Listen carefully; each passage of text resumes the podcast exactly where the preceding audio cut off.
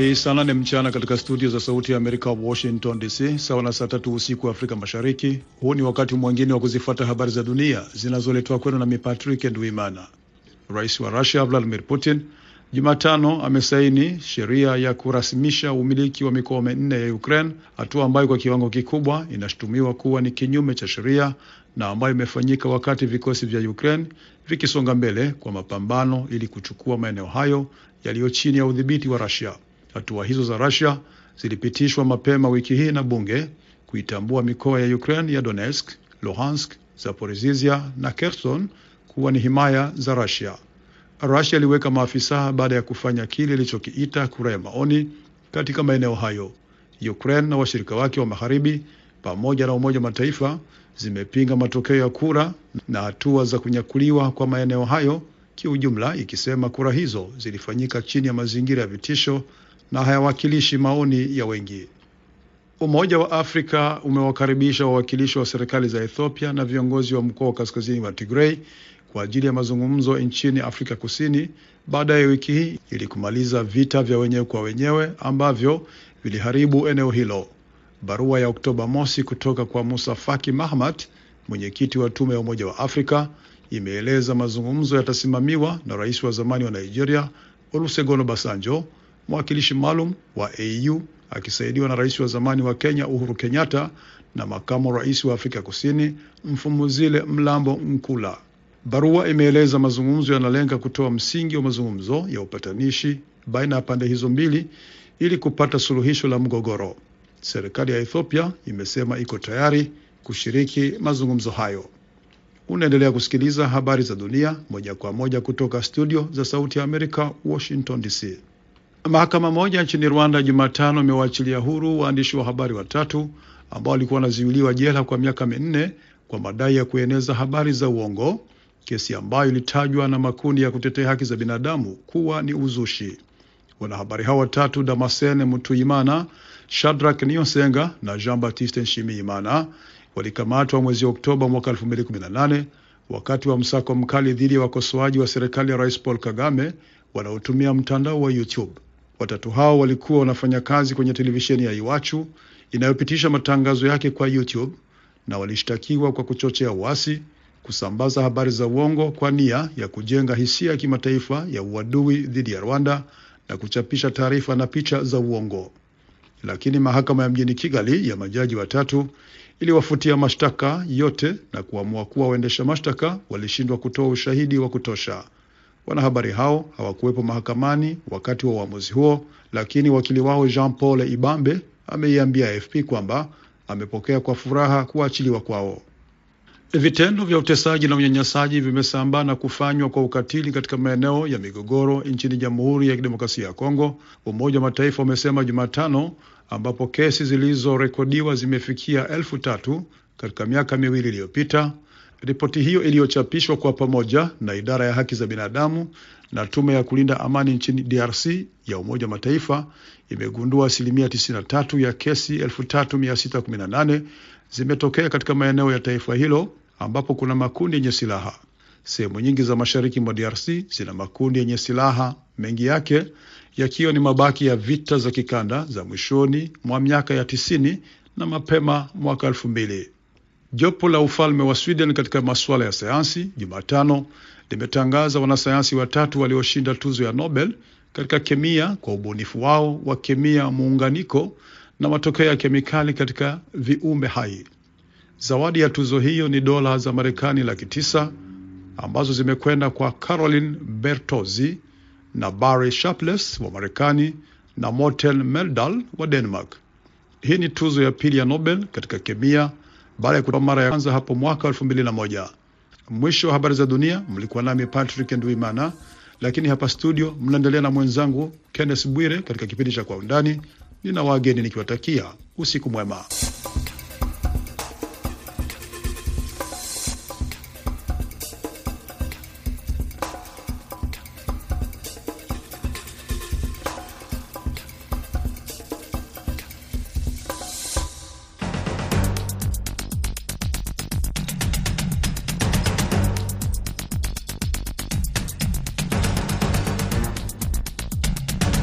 Undani, sehemu ya kwanza tunaangazia makombora yanayofyatuliwa na Korea Kaskazini kila mara pasipo wa kujibu. Sehemu ya pili tutaangazia hatua ya serikali ya Kenya kuruhusu matumizi ya vyakula vilivyofanyiwa mabadiliko ya kijenetiki, yaani GMO. Mimi ni Kenneth Bwire nikiwa hapa Washington DC.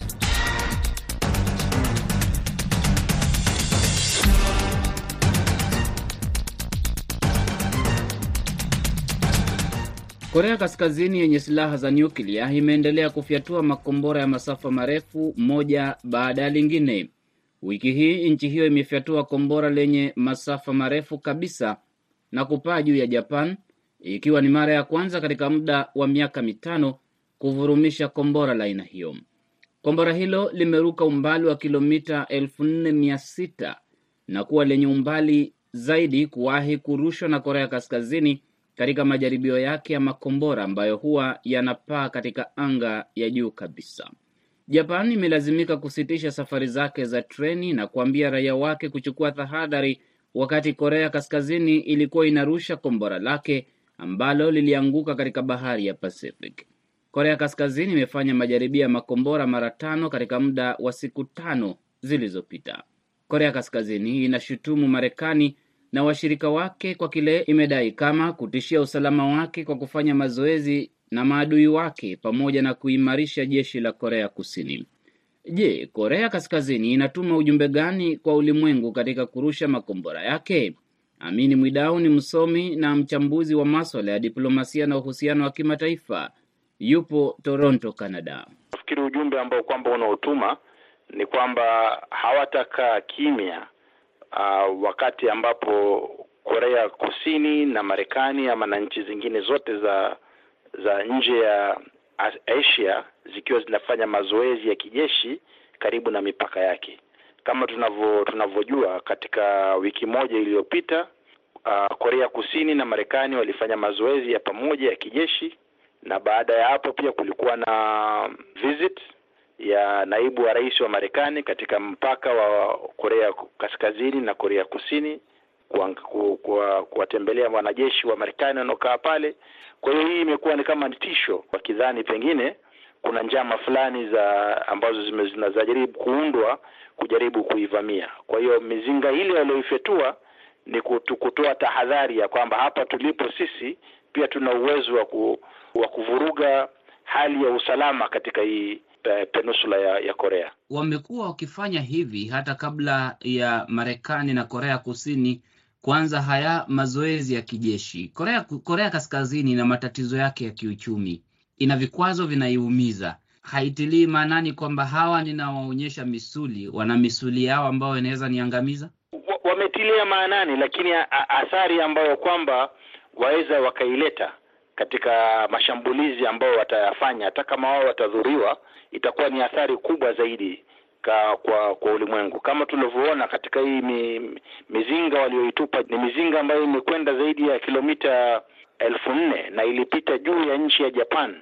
Japani si si wenye, wenye, wenye, wenye kushindana na wao, wenye kushindana na wao ni Korea Kusini, lakini mizinga wameipeleka mpaka ikaruka mpaka juu ya Japani ikienda siku ya pili. Hivi sasa Marekani ya, ya katika harakati ya kujaribu kuleta uh, mazungumzo katika Baraza Kuu la Usalama la Umoja wa Mataifa ili kitendo hiki kizungumziwe, ni kwa sababu ni kitendo ambacho kwamba chaweza kikaleta taharuki katika sehemu kubwa sana ya ulimwengu. Marekani na Korea Kusini zimejibu jaribio hilo kwa kufanya mazoezi ya kijeshi ya pamoja.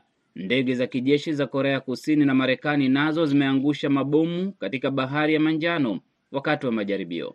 Amin anaona mazoezi ya Marekani na Korea Kusini kuwa majibu ya kimya kwa Korea Kaskazini pasipo kutamka neno lolote. Bila shaka hii ni mojawapo ya njia ambayo kwamba Marekani nao pia wanatanua misuli yao kuwaambia Korea Kaskazini ya kwamba Uh, mbali na mizinga mnayoitupa pia kuna athari kubwa sana ambayo tunaweza tukaifanya sisi kutokana na silaha tulizo nazo, ama tuna silaha za kijeshi za kutosha kushambuliana na nyinyi katika katika masuala ya kivita. Vitisho vinavyotoka Korea Kaskazini vyaweza vikajibiwa na vitisho vya kijeshi vinavyotoka Marekani na na mrengo wake wa kijeshi. Wakati wa utawala wa Donald Trump kulikuwa na majibizano kati ya Kim Jong Un kiongozi wa Korea Kaskazini na Donald Trump, lakini wakati wa Biden Marekani inaonekana haijibu sana Korea Kaskazini wala haizungumzii, ni kama haijui kinachoendelea, lakini kwa kweli inajua. Kwa nini? Hii ni, ni, ni mbinu tofauti, kwa sababu mbinu za mwelekeo wa sera za Rais Trump zilikuwa ni tofauti na hizi mwelekeo wa sera wa wa Rais Biden. Rais Biden ni mzoefu zaidi katika masuala ya kidiplomasia ya kilimwengu na masuala ya ya ya, ki, ya, ya kiusalama. Kwa hiyo kwa hiyo utaratibu wake ni tofauti sana na ule utaratibu aliokuwa wa, wa aliyekuwa rais wa Marekani. Nafikiri Biden zaidi ameweka uhusiano wake ni wa kitaasisi, ndio maana ukaona ana ushirikiano na na kama vile baada hii shida iliyotokea alikwenda akafanya mazungumzo na waziri mkuu wa Japan ili kumhakikishia kwamba wako pamoja. Kwa hiyo waziri mkuu Kishida pamoja na Biden wamezungumza, na bila shaka rais Biden pia atakuwa amezungumza na viongozi wengine, lakini uh, aliyekuwa rais wa Marekani alikuwa ameweka ameweka amesisitiza zaidi katika uhusiano wake baina yeye na, na na Kim Jong Un wa wa Korea Kaskazini. Akaona kwamba hiyo ndo njia pekee ya kuweza ku, ku, ku, kutuliza ile gharaka iliyokuweko ya kijeshi baina ya Marekani na hiyo nchi ya uh, Korea Kaskazini. Japan imesema kwamba haikutaka kuangusha kombora la Korea Kaskazini, lakini wizara ya ulinzi ya Japan imesema kwamba huenda ikachukua hatua za kujibu Korea Kaskazini wakati inatafuta njia za kuimarisha usalama wake kutokana na uchokozi wa Korea Kaskazini. Korea Kusini vilevile isema kwamba itaimarisha jeshi lake dhidi ya kile inachokiona kama uchokozi wa jirani wake Korea Kaskazini. Hiyo ni kuonesha athari ambayo kwamba waweza wakaileta waka, waka katika masuala ya kidunia, kwa sababu Korea Kusini iko iko chini yao, iko karibu sana, wana mipaka na, na Korea Kusini. Kwa hiyo kama kombora lao laweza likenda mpaka Japani, hiyo ni kutahadharisha ulimwengu kwamba tutakapokuwa tuwapigana, vita vyetu havitakuwa baina ya ku, ku, kusini na kaskazini, bali tunaweza tukavipeleka katika sehemu nyingi sana hii ya ya ya South Asia, na hilo ndo tatizo kubwa, kwa sababu ile ni njia kubwa ya kibiashara, ya kichumi, ya biashara zinazotoka China zinazokuja Marekani na vitu vingine vingi, biashara zinazotoka Japan zenye kwenda sehemu zingine za ulimwengu. Kwa hiyo vita vyao wao ama tishio la kijeshi kwa kwa Korea Kaskazini laweza waweza wakalijibu na kuvuruga hali ya usalama na hali ya kiuchumi ya kiulimwenguni. Marekani imelaani vitendo vya Korea Kaskazini kuvurumisha makombora ikisema kwamba ni hatari na la kijinga na linalovunja kanuni za kiusalama za Baraza la Umoja wa Mataifa. Je, ulimwengu umempuuza Kim Jong Un? Kwa kwa kwa njia moja, lakini wanatahadhari kwa njia nyingine. Biden hamzungumzii japokuwa kikubwa, lakini amwangalia, japokuwa kumwangalia vile yaonekana kama ambao hakuna ajui ni kitu gani kinachoendelea, lakini bila shaka ziko taratibu za kidiplomasia, lakini ziko vile vile taratibu za kitaasisi. Ndio maana ukaona kuna mkutano ambao kwamba Marekani imeomba Baraza la Usalama la Umoja wa Mataifa liitishe kikao cha dharura kujadili hizi hizi tabia za kurusha makombora juu ya, ya Japan, kwa sababu katika katika sheria za kilimwenguni nchi yoyote ambayo kwamba inayafanya testing ya makombora yake lazima ijulishe majirani yake, na sana sana nchi nyingi sana zajaribu kujiepusha na kurusha makombora kupitia kwa anga za nchi zingine. Watazifanya baharini ama watazifanya katika anga zao wenyewe. Kama nahisi kupuuzwa, kwa mfano, wakati wa utawala wa Trump kulipangwa hata mkutano wakutane na Trump, lakini mkutano ulikamilika kwa kila upande na hasira zake. Kama anahisi kwamba ulimwengu unampuuza na ana jambo ambalo anataka kuzungumza kwa ulimwengu, labda kuhusu vikwazo alivyowekewa, kuna mbinu gani nyingine Kim Jong Un na Korea Kaskazini wanaweza katumia kuzungumza na Marekani na nchi zingine zilizomwekea vikwazo vinavyomuumiza kiuchumi badala ya kufyatua makombora? Mtu aliye karibu zaidi na yeye sahii ni nchi ya China, na China ni mmoja katika wale wawakilishi ama members wa wa Security Council wa kudumu. Kwa hiyo hiyo ni, ni njia nyepesi kwake yeye kuitumia kujaribu ku, kujadiliana na ulimwengu na akakubaliana ya kwamba pengine baadhi ya ya mambo anayoyafanya ya kijeshi akayapunguza ili wampunguzie makali ya kiuchumi na na vikwazo ambayo amewekewa Kwa hiyo na njia nyingine pia ni kujaribu kuleta usalama na na jirani yake South Korea, kwa sababu wale ni, ni ni watu wamoja. Akileta usalama, kwa maana ndio wenye tishio kubwa ambalo wasiwasi wao ndio wenye kufanya ulimwengu uweke vikwazo uh, Korea Kaskazini, lakini kikubwa ni kutumia diplomasi, lakini pia kwake yeye, kwa fikra zake yeye, hii mizinga ya ya ya ya ya, ya, ya kinyuklia na mizinga ya masafa marefu ndio ndio ndio ukombozi wake wa pekee uliobakia, kwa sababu waona kwamba kuna kuna sehemu nyingine za ulimwengu ambao kulikuwa na viongozi wenye mirengo kama yake yeye ambao waliondolewa baada ya kuondoka na silaha zao. Kwa hiyo silaha hizo ni kwake yeye ndo ndio ulinzi wa last resort. Rais wa Korea Kusini yun Suk yol ametaja majaribio ya makombora ya Korea Kaskazini kuwa ya kijinga na kwamba Korea Kusini na washirika wake pamoja na jumuiya ya kimataifa wanapanga namna ya kumjibu Kim Jong Un. Waziri Mkuu wa Japan Fumio Kishida ametaja hatua za Korea Kaskazini kuwa za kishenzi. Waziri wa ulinzi wa Korea Kusini Ling Jong Sump ameambia bunge la nchi hiyo kwamba Korea Kaskazini imekamilisha matayarisho ya kufanya majaribio ya kombora la nyuklia, akiongezea kwamba haijulikani ni lini itafanya jaribio lake la saba la silaha za nyuklia. Habari za kijasusi za Korea Kusini zinasema kwamba jaribio la saba la makombora kutoka Korea Kaskazini linaweza kufanyika kati ya wakati chama cha kikomunisti kinachotawala China kinafanya kongamano lake kuu mwezi huu na uchaguzi wa kati ya mhula wa Marekani mwezi Novemba. Je, ulimwengu unaweza kuendelea kumpuuza Kim Jong Un na Korea Kaskazini? Kuna hatari kubwa sana, kwa sababu kumpuuza, kuna kuna kiwango fulani cha kupuuzwa, kwa sababu amepuuzwa, amefyatua mzinga ambao umeruka juu ya nchi nyingine. Mzinga ule ule waweza ukaleta hatari, ukapiga ndege tu, ikawa ni maafa kwa watu wengi sana. Kwa hiyo ikaleta taharuki kubwa katika katika katika ulimwengu. Kwa hiyo nafikiri njia iliyoko ni kwamba kujaribu ku, kumpuuza lakini vile vile kutumia diplomasia ya chini kwa chini kujaribu kutafuta suluhu ambayo itamfanya yeye aridhike na nchi za Ulaya ziridhike kwa usalama wa ile sehemu anaokaa. Ni hatari kushinda Putin kwa sababu Putin at least twajua ni kitu gani anachokifanya na ziko mbinu za kuweza kupambana na yeye, kama vile amevamia Ukraine na nchi za Ulaya aa, na, na mrengo wa NATO wamechukua usai, wame, wame, wametoa usaidizi kwa Ukraine kupambana na Putin. Kwa hiyo yaonekana kwamba kuna kuna kuna maendeleo fulani kwa kwa jeshi la Ukraine likijaribu kuchukua baadhi ya zile sehemu ambazo zimebebwa na na Russia, lakini kile ambacho hatukijui ni cha ni cha cha huyu huyu uh, Kim Jong Jong Un kwa sababu yeye ana mizinga na mizinga ile ni mizinga si mizinga ya kawaida, ni mizinga pengine baadhi yao yenye yenye makombora ya kinyuklia na, na nyingine ni zile ballistic missiles ambazo zinaweza zikienda masafa marefu sana. Kwa hiyo kuwa na mwenda azimu katika katika kwenye kwa silaha ambazo kwamba ni za, kutisha ni jambo la kutisha zaidi kuliko ukawa na mtu ambaye kidogo ana ufahamu wa wa wa athari ya kwa nchi yake na kwake yeye mwenyewe kwa utumizi wa silaha aina fulani.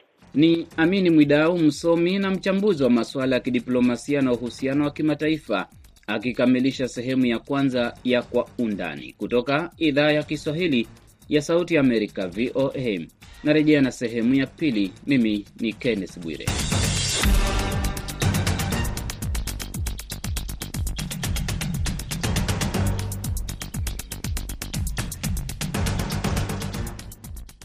Karibu katika sehemu ya pili ya Kwa Undani. Wenzetu wa Mombasa wameandaa ripoti ifuatayo kuhusiana na hatua ya serikali ya Kenya kuruhusu matumizi ya vyakula ambavyo vimetengenezwa kwa njia ya kijenetiki, yani GMO. Shukran Bwire. Mamlaka ya Kenya chini ya rais mpya Daktari William Ruto na baraza la mawaziri wanaojiandaa kuondoka ofisini baada ya kukamilisha kuhudumu kipindi cha utawala uliopita sasa wameamua kuwa ukame unaokumba Kenya kwa wakati huu unahitaji ufumbuzi wa kudumu. Njia ya haraka walioafikiana siku mbili zilizopita ni kuidhinisha kilimo cha visaki, yaani GMO kwa lugha ya kitaalamu, ili angalau kuokoa maisha wa Kenya takriban milioni nne wanaopatikana katika maeneo kame, hii ikiwa ni ndani ya majimbo 24 kati ya kaunti zote 47 nchini Kenya. Baraza hilo la mawaziri liliidhinisha kilimo cha pamba iliyofanyiwa GMO na mimeo mingine ikiwemo chakula cha mifugo ili kuimarisha usalama wa chakula nchini Kenya na hatua hii inaifanya Kenya kuwa taifa la kwanza Afrika Mashariki kuidhinisha kilimo hicho, mataifa mengine yakiwa ni pamoja na Marekani, Afrika Kusini, India, Brazil, Sudan na kadhalika, ambayo yanaendelea na kilimo cha GMO. Sera hii mpya ikianza kufanyiwa kazi, mambo kadhaa yatakuwa yanashuhudiwa. Kwanza, kampuni ambazo zinatengeneza mbegu za GMO na kuuza zitafaidi pakubwa, nao wakulima baada ya kuuziwa kwa bei ya chini watalazimika kuuza mazao, yaani kwa mfano mahindi, kwa bei ya chini, na hivyo Wakenya watafaidika zaidi kwa kununua unga au mahindi kwa bei ya chini. Hii ndiyo serikali ya Rais William Ruto inalenga. Lakini ni kipindi gani ambapo GMO ilipigwa marufuku humu nchini? Ilikuwa ni miaka kumi iliyopita wakati Bi Beth Mugo alipokuwa waziri wa afya. Hivi ndivyo alivyotangaza katika taarifa ya serikali. The government has decided that until such an informed policy decision is made, all GMO food imports. Serikali imeamua kwamba hadi pale sera mwafaka itakapowekwa, vyakula vyote vya GMO vinavyoingia humu nchini vimepigwa marufuku. Mashirika yote ya serikali pia yamejulishwa ili kufuata agizo hilo mara moja na kutilia mkazo marufuku dhidi ya vyakula vya GMO kutoka mataifa mengine. Na hivyo nawauliza wadau wote na wanaofanya biashara na serikali katika kununua vyakula na kuvileta humu nchini kufahamu kwamba kuanzia sasa hamna tena kuleta vyakula vya GMO. Tumekataa hilo kama serikali ya Kenya hadi wakati ambapo tutashauriwa na Wizara ya Afya.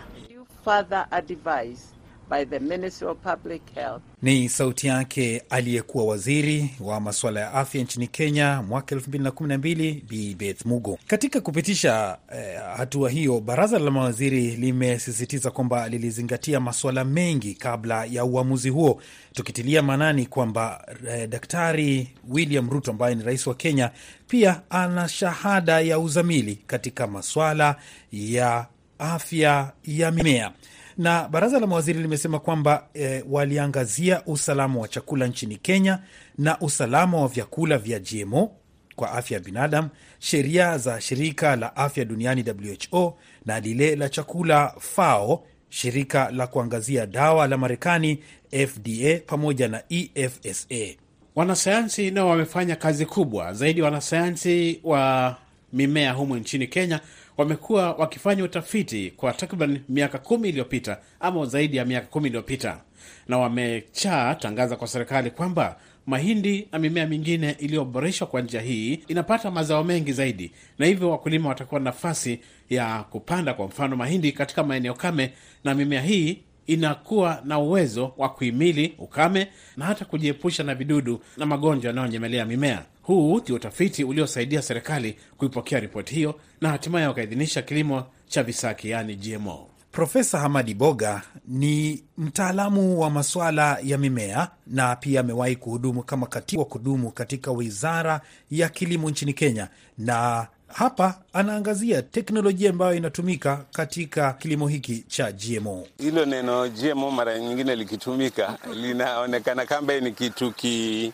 kigeni, lakini si kitu kigeni, kwa sababu pengine katika mmea wowote utakuta kuna zile ambazo ziko zimeboreshwa kigenetic, kwa sababu hiyo GMO ni genetic modified eh. Kwa hivyo wakati unaona kitu kiko tofauti na chingine ni kwa sababu hiki kimekuwa modified. Sasa ukiangalia ng'ombe zile za kawaida na ng'ombe ile ya gredi, pana tofauti. Ni ng'ombe lakini pana tofauti, chembe chembe zake za uhai zimeboreshwa, na unaboresha kwa kuchanganya, kwa kuchanganya ile breeding inaitwa conventional. Ile breeding watu wana breed mpaka unatoa ng'ombe ambayo inatoa lita 48 na hii ng'ombe ya kawaida pengine inatoa lita moja kwa siku. Kwa hivyo kila saa mwanadamu anajaribu kuzalisha zaidi. Sasa zamani tulikuwa tukifanya hiyo breeding kujamiana kwa mifugo ama mimea, lakini siku hizi imepitwa na wakati. Unaweza ingia ukakata kisayansi na ukaweka ile ile chembe chembe ambayo unaitaka. Kwa hivyo ni ile ile Sasa hapa Kenya imeleta utata, lakini ni kwa sababu ya ufahamu bado uko chini, lakini ni jambo ambalo limekubalika. India limekubalika, US limekubalika, Brazil limekubalika, Argentina, South Africa, hapa Sudani hapa tumefanya utafiti kwa miaka karibu kumi na saba sasa. Public health wanaangalia athari kwa mambo ya afya. Tuna department nzima inaitwa ya biosafety ambayo inashughulikia tu ule usalama wa vyakula hasa vinavyotokana na GMO ili kuhakikisha kwamba watu wanaridhika na hiyo teknolojia. Profesa Amadi Boga huyo alipokuwa amezungumza na VOA idhaa ya Kiswahili hapo mbeleni kuhusu utata unaozingira kuelewa Wakenya kuhusu GMO. Na hapo Wakenya wengi wamekuwa wakiuliza maswali, hata katika mitandao ya kijamii, magazeti yamechapisha eh, maoni yanayotolewa na Wakenya mbalimbali, lakini sasa waelewe kwamba kinachoidhinishwa zaidi ni ununuaji wa vyakula kutoka mataifa mengine, kwa mfano mahindi yanayotoka huko Marekani na mataifa mengine, na cha pili ni kununua na kuingiza humu nchini vyakula vya mifugo ili kuboreshwa zaidi katika kilimo hicho. Kenya inategemea sana chakula kinachokuzwa nchini Kenya, lakini ikiwa hakitoshelezi mahitaji, basi kinanunuliwa kutoka masoko ya nje, ikiwemo mataifa jirani ya Afrika Mashariki na pia mataifa katika jumuiya eh, ya COMESA ambapo wanaruhusiwa kuleta bidhaa zao na kuuzwa nchini Kenya. Lakini ingawa kilimo cha visaki ama GMO kinaanza kukubalika sasa nchini Kenya, e, baadhi ya wanasayansi bado wana maswali kuhusiana na kilimo hiki.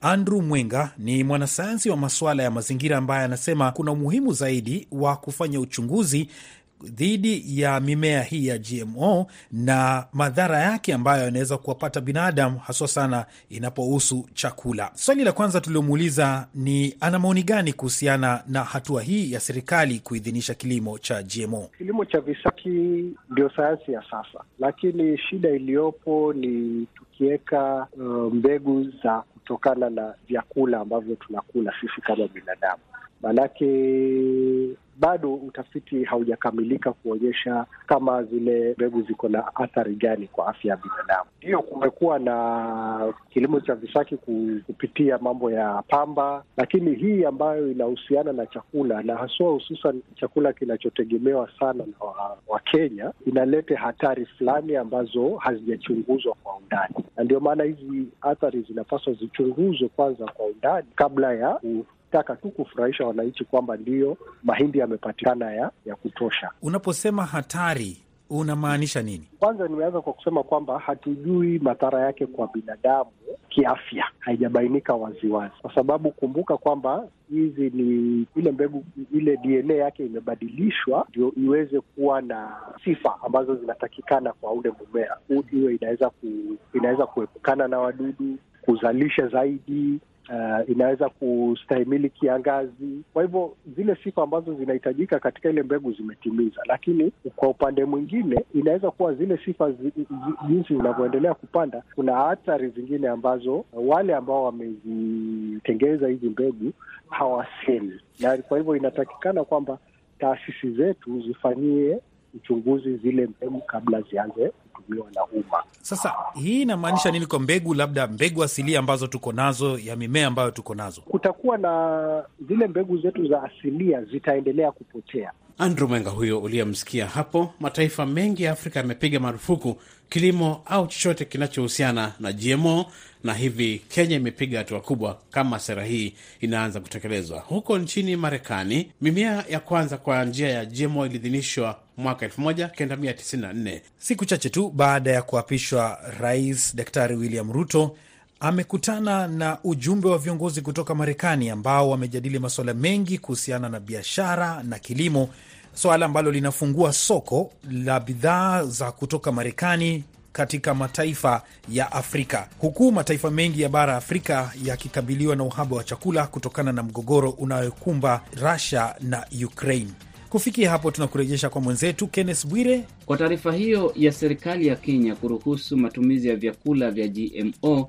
Nakamilisha kwa undani. Mimi naitwa Kenneth Bwire kutoka Sauti ya Amerika, Washington DC. Nikutakie usiku mtulivu.